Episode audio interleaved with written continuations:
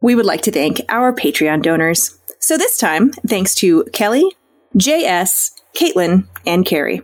And an extra special thanks to Noah and Tina. Noah and Tina have flawless hair at all times and perfectly clear skin. I do know that about them. Yeah, It's true. Yeah, I've noticed jealously. When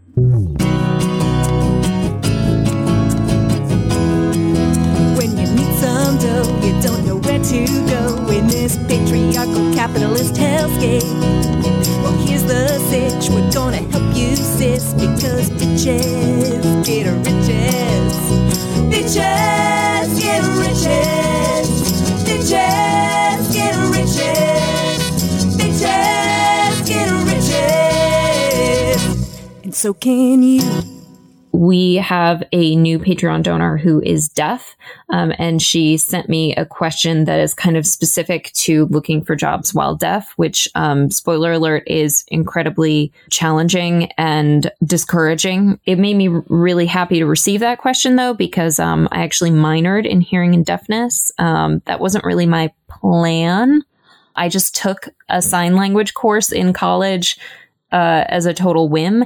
And I loved it so much that every semester thereafter, I was like, I have to have at least one course in this because it was just so much fun, taught me a skill that I never would have learned otherwise, taught me so much about communicating, not just in American Sign Language, but how to use your body, your face, your voice, uh, your eye lines to communicate. And it's also made me a lot better at communicating with folks who don't share a language with me it's just super super rewarding um so i was really happy to get that question and it just kind of reminded me to plug if if anyone has has questions that they would like to hear answered in an ASL video, I will try my best.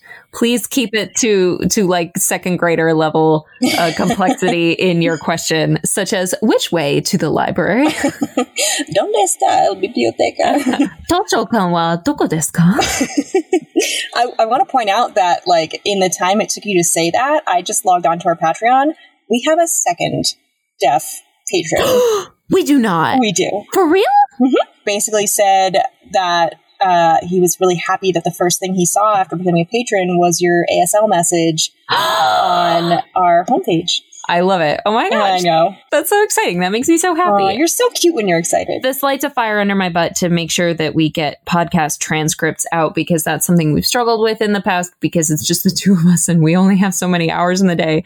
Um, but I think uh, you and I are all all aboard the accessibility train. oh, absolutely. We'll figure it out. Totally. Anyway, I'm Kitty, And I'm Piggy. and we're the bitches and bitches get riches, We're the adorable and charming animal companions to your Disney princess. and we're here to provide comedic relief when you sing about your hopes and dreams, which are gonna be dashed. Um, our time on this planet is limited. So let's get started. An anonymous reader says, I have been offered a mentorship opportunity at my place of employment, and I am looking for advice on how to make the most of it as the mentee.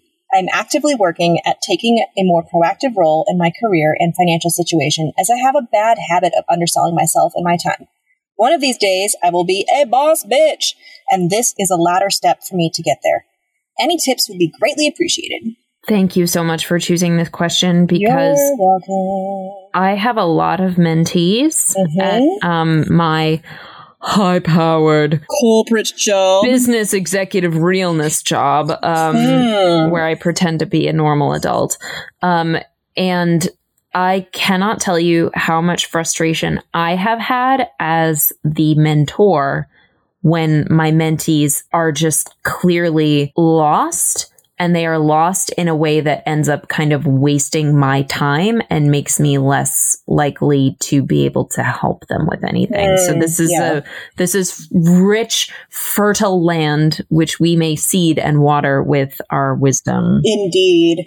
And I was the internship coordinator at my old job for many years. So I have a laundry list of things you should not do as a mentee at work. So I'm just going to bring all that frustration to the conversation here um, to make sure people don't make the same mistake as uh, accidental misogynist boy or pajama girl. Oh my god, classic characters from the Bitches Get Riches pantheon. Classic characters. I think the number one thing is that like a lot of them have not had experience with a mentor mentee relationship. Mm-hmm. They've had experiences um, of being with someone who is in their direct sort of um, chain of command, like a teacher, Teacher Mhm. or a parent. um, or a parent. Or a coach. Yeah. Um, but really having a relationship with someone who doesn't grade you or judge you or have any impact on your life, but is just there to um, help you think a little bit more constructively about your current situation. I do think that that's kind of rare. And so I, I think it's kind of understandable that a lot of folks are like maybe 23 years old and having a mentor for the first time and thinking, oh, I should be talking to you like you're my manager or my my teacher or my parent, right? Uh, which is wrong. Please don't do that. Mm-hmm. That's not why we're there. Yes. No, it's it's frustrating because it like not only is it uh, the first sort of mentor mentee relationship a lot of young people have had, but it's also their first job a lot of times. Like Mhm. I'm again, I'm coming from this from the point of view of an internship coordinator, and a lot of the trouble that I saw young people get into was just not knowing how a professional work situation functions. Um, so I know I referenced Pajama Girl already, um, and she's also referenced in the classic "Bitches Get Riches" article, "What to Wear and What Not to Wear to Work."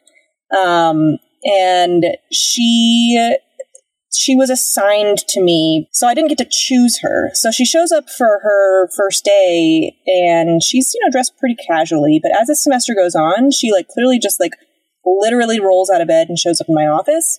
And granted, it's a pretty casual office. Like I wore jeans most days, but I wore jeans in like a blouse, and I showered, and I like you know combed my hair. There was one day she literally showed up in pajamas and Birkenstocks, and she had food in her hair. I didn't know about the food in the hair, or rather, I'm sure you've told me about it, but I my brain was like, please don't hold on to this Yeah, piece of it was- information. It's too upsetting. I don't know if it was like a crumb of a bagel or something, but it was like near her mouth area. Her just hair was like draping out, and I, had to be like, "Girl, this is my place of business." Girl, wash your face. wash your face. Um, hate that fucking book. Anyway, but I the point being, like, she just assumed that if she could roll out of bed and go to class like that, she could go to my place of business like that. And I had to be like, please leave. Go home today and like and think about what you've done. You know, the most professional situation she had ever been in was a college lecture hall, and she wasn't thinking about how her appearance reflected on me and reflected on the company and if somebody had came in who mattered a client for example or an, an author in this case like she would not have represented us well um, and i'm just i'm going to Yeah. chalk that up to inexperience there what that anecdote kind of illustrates is like to me the first tenet of the mentor mentee relationship has to be um, to be respectful mm-hmm. of your mentor's time i think you need to understand that when you are a mid-level or a high-level person within a company you have a lot of things competing for your time and so for me it's important to make time for my mentees Mm-hmm. I will I will work late to meet my deadlines to also squeeze in a meeting with a mentee. But what's frustrating is when that mentee comes to um, this meeting that I've worked hard to set aside and defend this time for them, and they don't use that time well. Um, so I, I think there's a kind of a basic question that a lot of younger folks might have about like, what am I supposed to be Mhm. doing with you? Like, what is a good, productive way to spend half an hour with your mentor? Like, what? What? And I think uh, the question that always comes to my mind that um, someone who used to mentor me would ask is, "How can I help you? Hmm. What can I do to help you?" It's a great question, and to me, it really mm-hmm. encapsulates the mentor mentee relationship. I use my mentors to kind of talk through the problems that I'm not ready to talk to my manager about this yet, but I've been having a conflict with a coworker. Can I tell you about it and get your perspective on what you think I should do? Or I'm kind of frustrated that I feel like I've been stuck in the same role for the past couple of years and I'm ready for something new, but I don't think my, my boss seems that interested in promoting me. How do I position myself? Or I'm interested in a role on a different team that's open right now. How do I navigate like the kind of like, ooh, awkwardness of telling my boss that I would love to interview for a role with someone else. Almost like a therapist, but, but not dealing with personal problems, dealing with business problems. Absolutely. And I also want to point out, you know, part of the purpose of mentor mentee relationships in the workplace is it's kind of a pay it forward situation. Yeah. Um, I mean, I, I know I had three internships before my first like real job out of college. Um, and those internships were incredibly valuable for me. And I am thankful to this day for the people who mentored me in those internships and who, you know, took the time to like make sure I was successful and I was asking the right questions and just being useful and that I would have something on my resume where they could they would not only remember me but say and she did a good job. Mm-hmm. it's a pay it forward situation but the mentor doesn't have to be doing it. Yeah. So un- unlike your high school teachers who are paid to be there not well but still paid to be there um, and you are required to be there as well like it's not a requirement. The mentor is volunteering to mentor you take it seriously. Yeah. Like, because, you know, they're going to be the people who are going to be your references for your first job. And the last thing you want is for them to be unwilling to be a reference or to be like, uh, who? Yeah. Other than to like show up on time without bagels in your hair. I think that you really only have to do one thing when you are going into a meeting with your mentor, which is to come to them ready to articulate a problem that you have. Mm-hmm your real role as the mentee is to bring me as your mentor a problem that I can help you solve. And if you come with no agenda, with, with nothing, and you expect me to kind of guide the conversation, that's when I feel like my time isn't being used well because I'm like, oh, clearly you already have everything figured out and you don't need me um, or you were told by your boss to like, do, here, do this. I've arranged for you to have a mentor.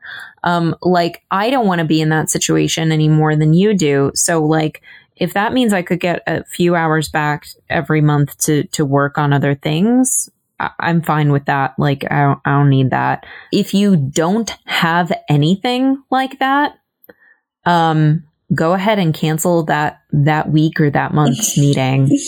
Um, I I can't tell you what a what a joy it is when I've got um, you know four or five meetings on my calendar every single day, and I get one of them canceled. I'm like, yeehaw! Like, please, if you if you truly don't have anything to talk about, feel free to cancel.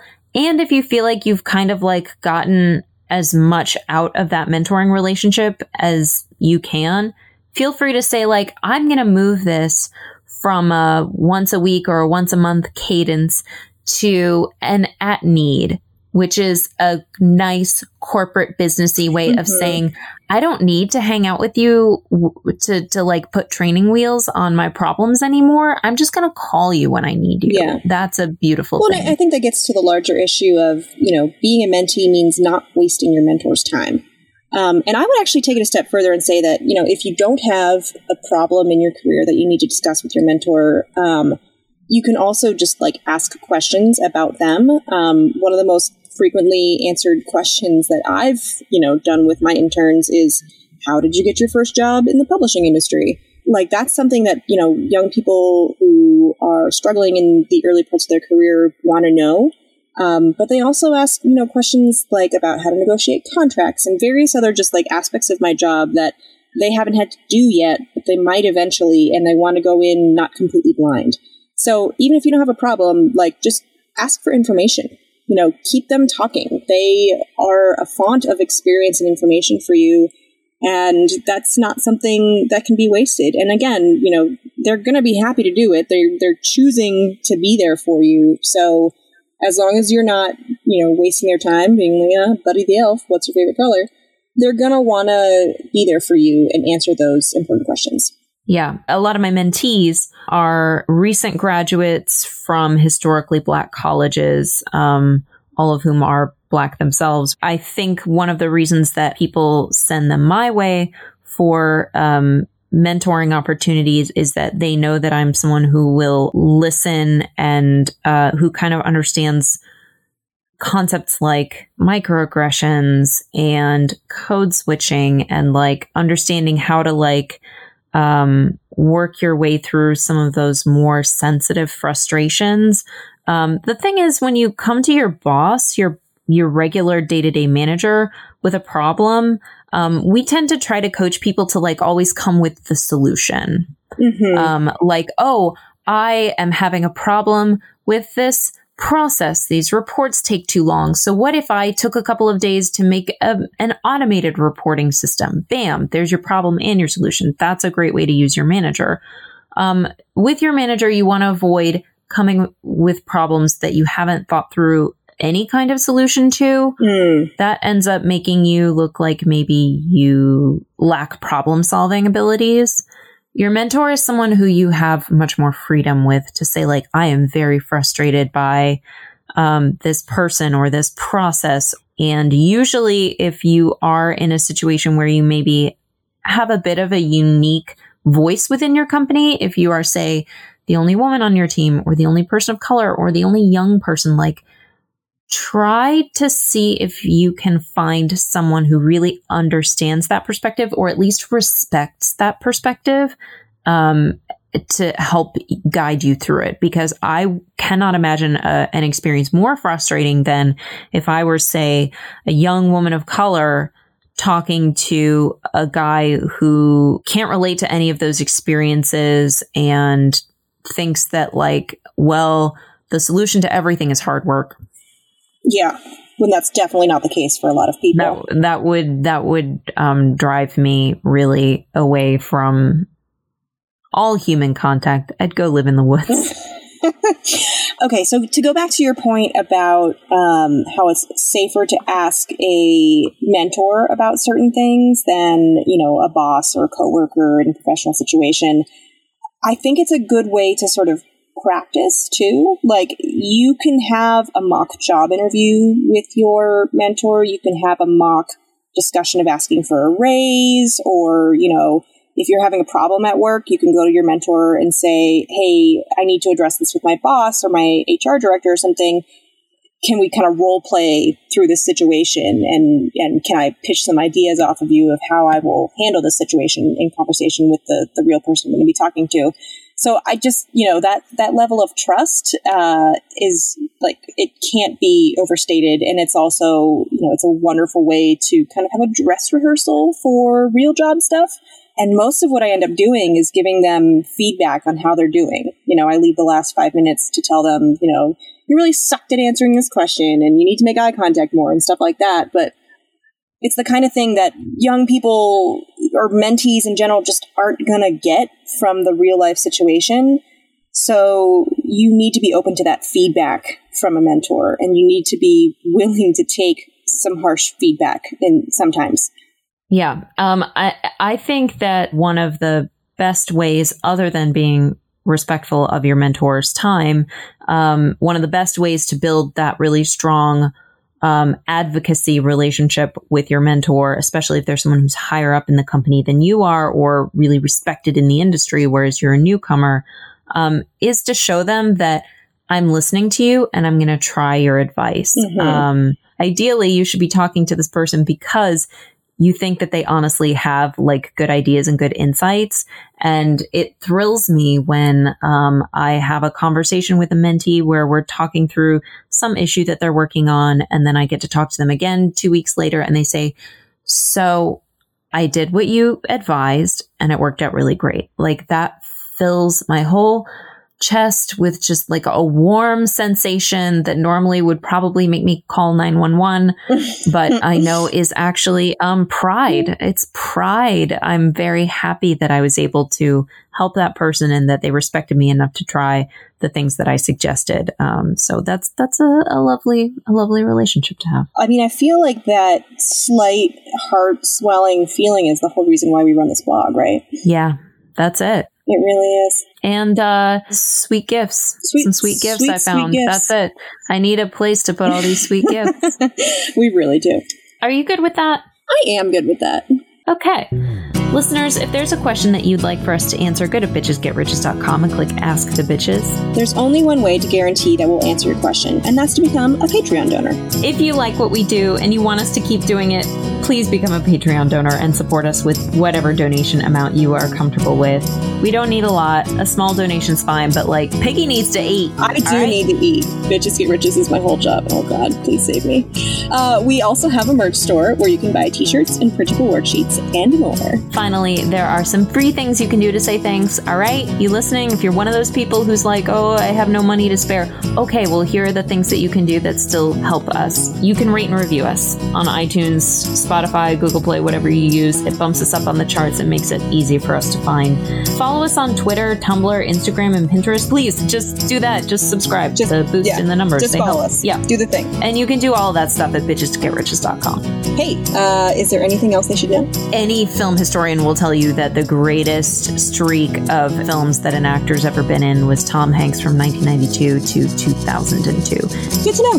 Bitches out.